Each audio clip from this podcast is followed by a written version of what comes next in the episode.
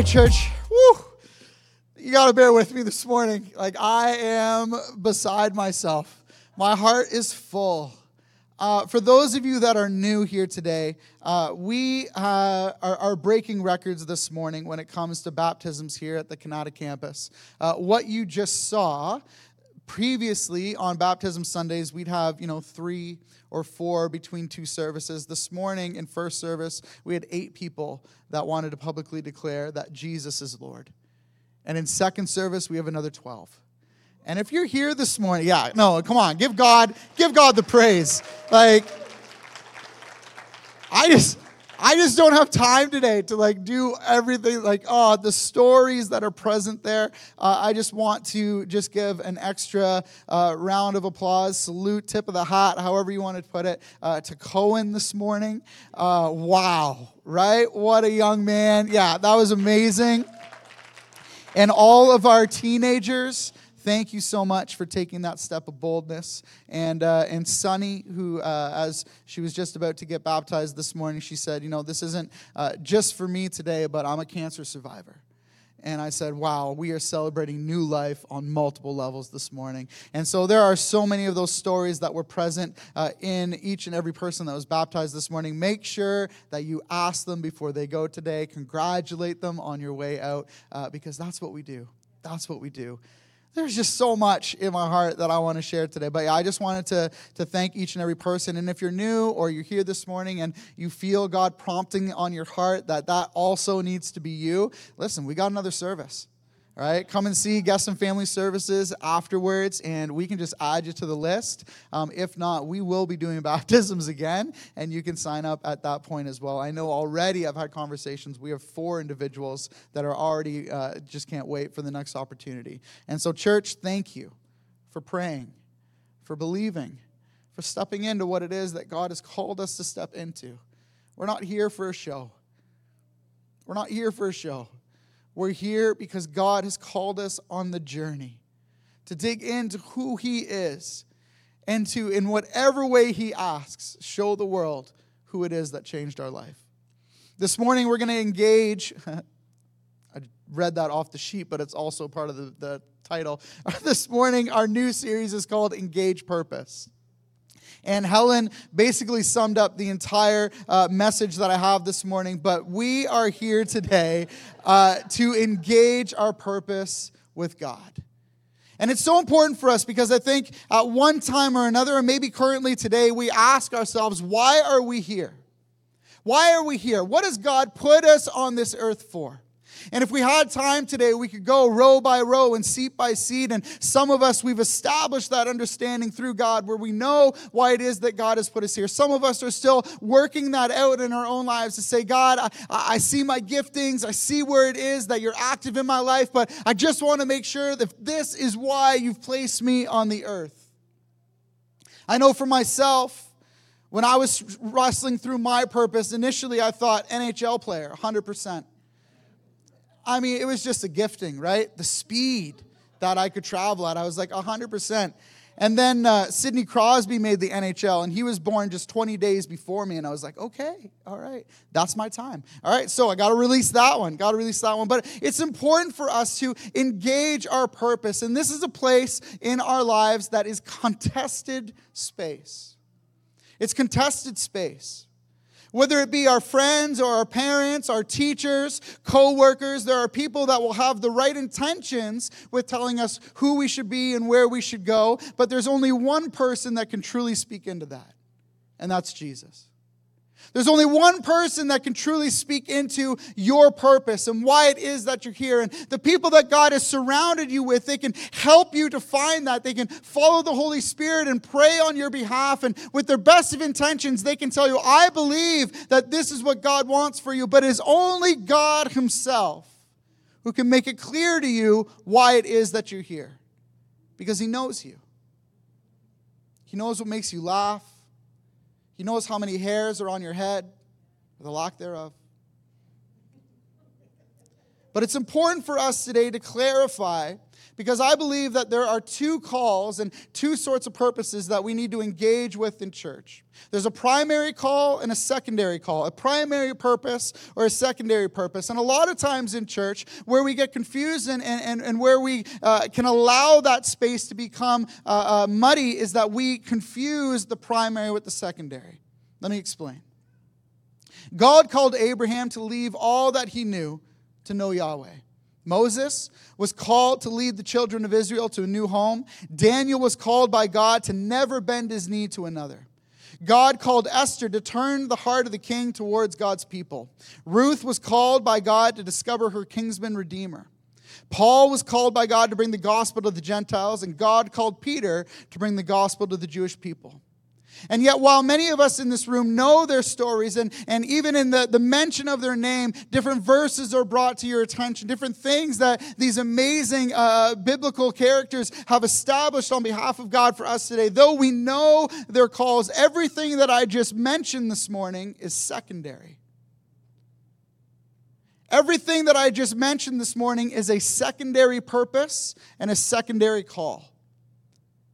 See, when we read through the Gospels, a lot of times this is what we identify with these biblical people, is that this is who they are. This is what God called them to do.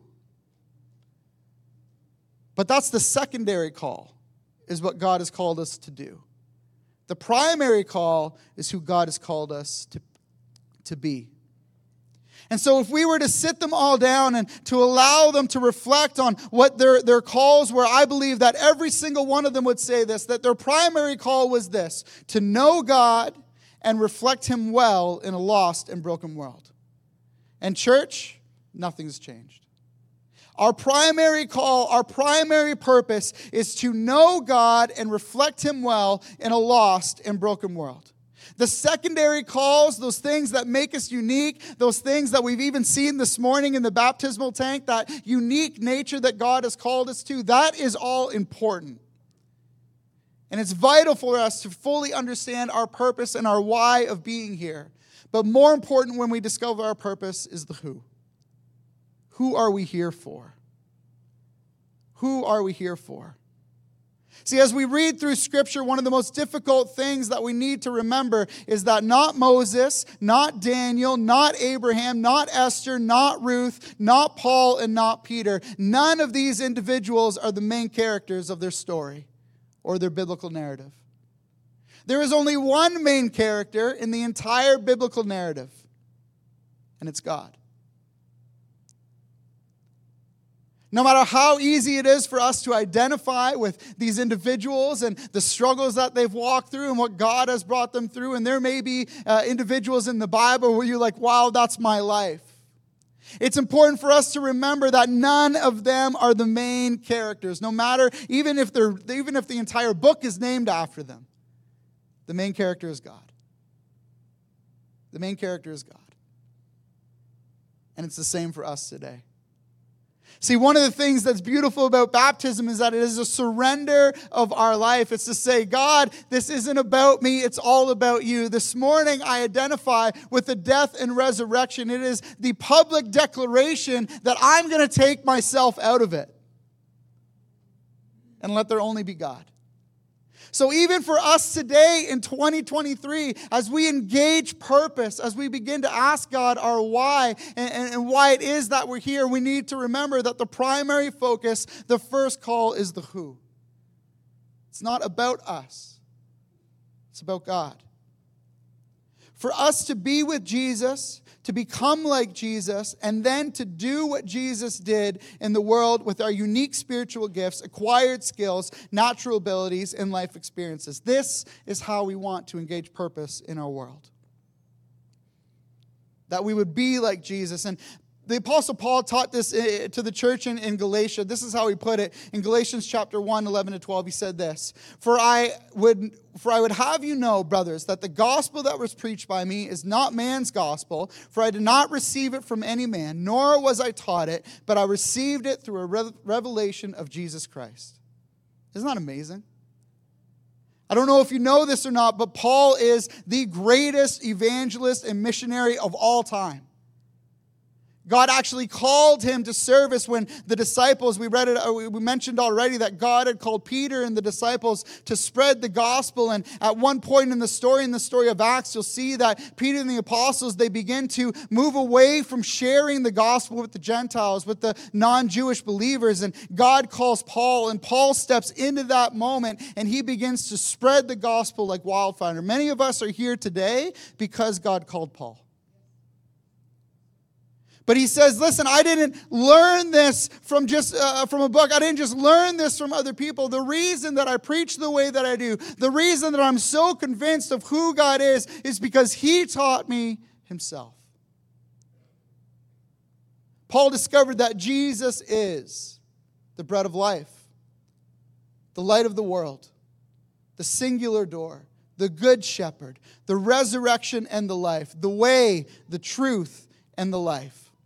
When Paul met Jesus, everything in his life was transformed. He gives this testimony just a verse later in Galatians one, thirteen to seventeen. He says, "For you have heard of my former life in Judaism, how I persecuted the church of God violently and tried to destroy it. And I was advancing in Judaism beyond many of my own age among my people. So extremely zealous was I for the traditions of my fathers. But when he who had sent me, who had set me apart before I was born and who called me by his grace was pleased to reveal his son to me in order that I might preach him among the Gentiles, I did not immediately consult with anyone, nor did I go up to Jerusalem to those who were apostles before me, but I went away into Arabia and returned again to Damascus." Paul stresses to the Gentiles, who are many of them learning about Jesus for the first time, yes, surround yourself with those who know him, but make sure that your intention is to get to know the Son of God himself. Because of the Holy Spirit, that's available. Paul's first and primary focus when Jesus met him on the road to Damascus was uh, to go and be privately with this one who had revealed himself. This is a subtle, but it's so critical for understand, is that our call is not to do for God, but equally and, and honestly more deeply, our call is to be with God.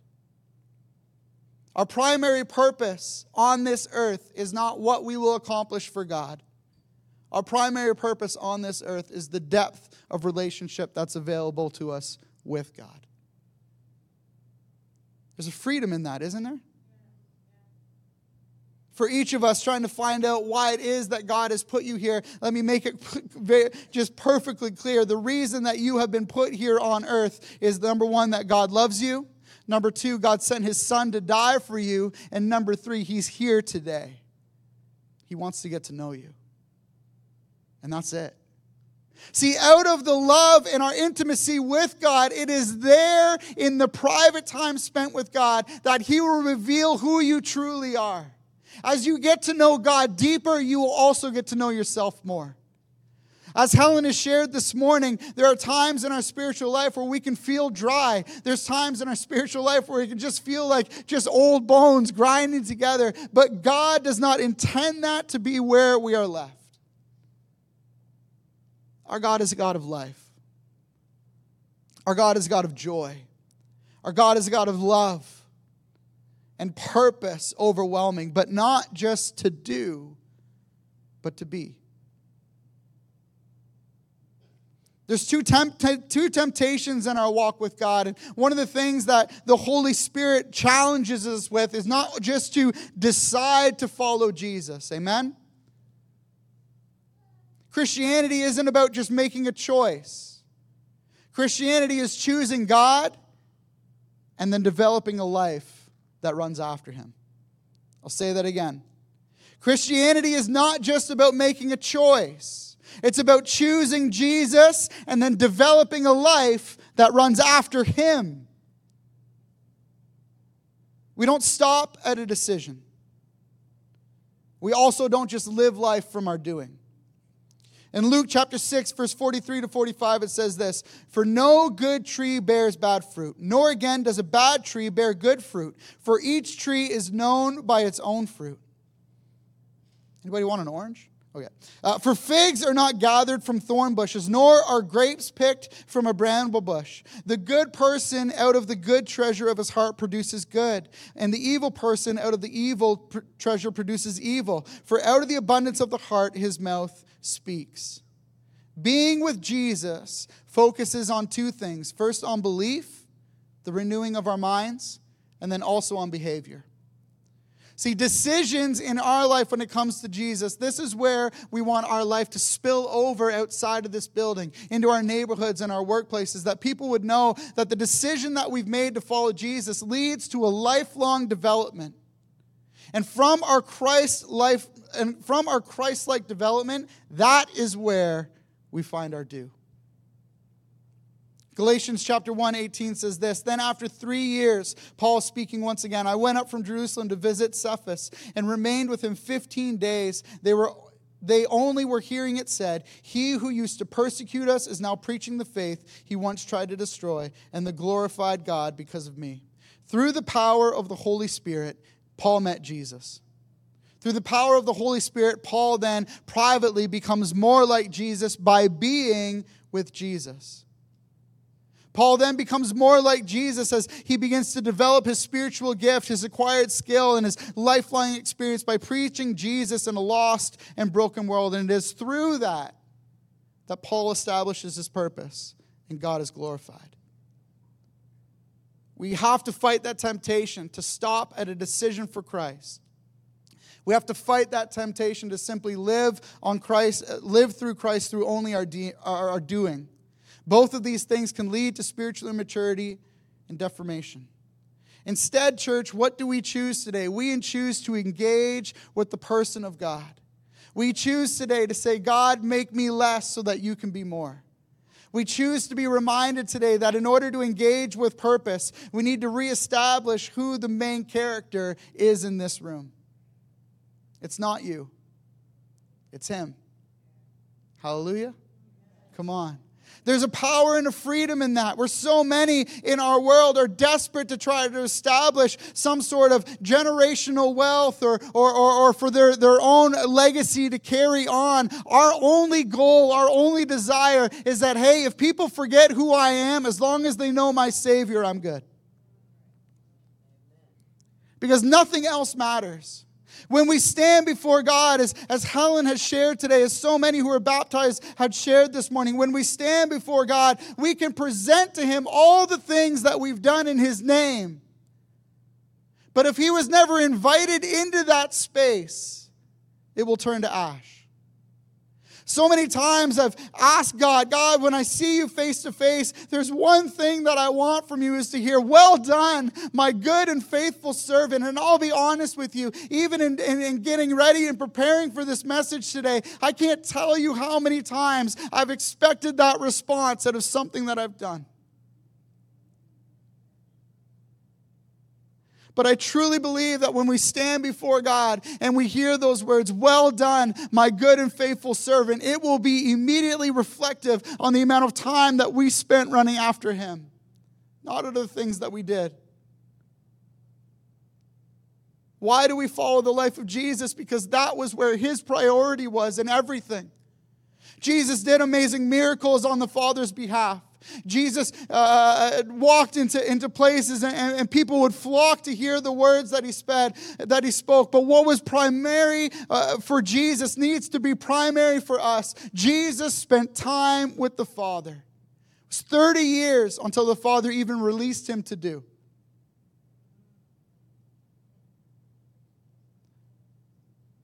Life Center Kanata, I want to encourage us this morning. Let's not get lost and the focus on the secondary call of what is it that God has placed us here to do. But instead, let's turn our focus to our primary call to know, to love, and to meet with our Savior each and every day.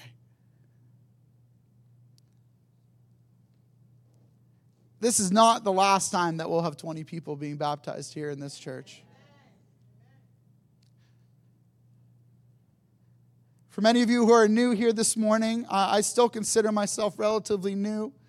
Um, I am so impressed with the quality and the maturity that is found in this church. But there's more. there's more. And I pray that this message today would set someone free today. Someone in this room that has been searching for God and what it is that you can accomplish. And all he's been doing is saying, hey, he who thirsts, come after me. Find me in the intimacy that my Holy Spirit provides. That is our primary focus. If you want to know your why, first get to know your who. We are here for God. And if nobody even knows our name, but they see Jesus clearly, that's everything. That will lead to the generations that are following behind us being able to stand boldly on behalf of God. I want to thank you this morning for praying over each and every uh, uh, baptismal candidate that was here today. Those feelings and those butterflies can so often be misconstrued with fear. And yet they boldly stood up and said, not my life, but God. And so for each of us today, I pray that that would also be the message. Not our life, but God. And everything that we do. And may that echo all throughout Kanata. May that echo through your family. May that echo through your neighborhood. May that echo in your soul today. That your primary call is not what you can do for God, but it's how close and how intimate you can be with Him. I'm going to ask Rhonda to come up and close this morning. Church, thank you so much for running after God with everything that you have. I can just sense God smiling on this place this morning. And uh, there's no place to get over here. There's no place that I would rather be. Rhonda.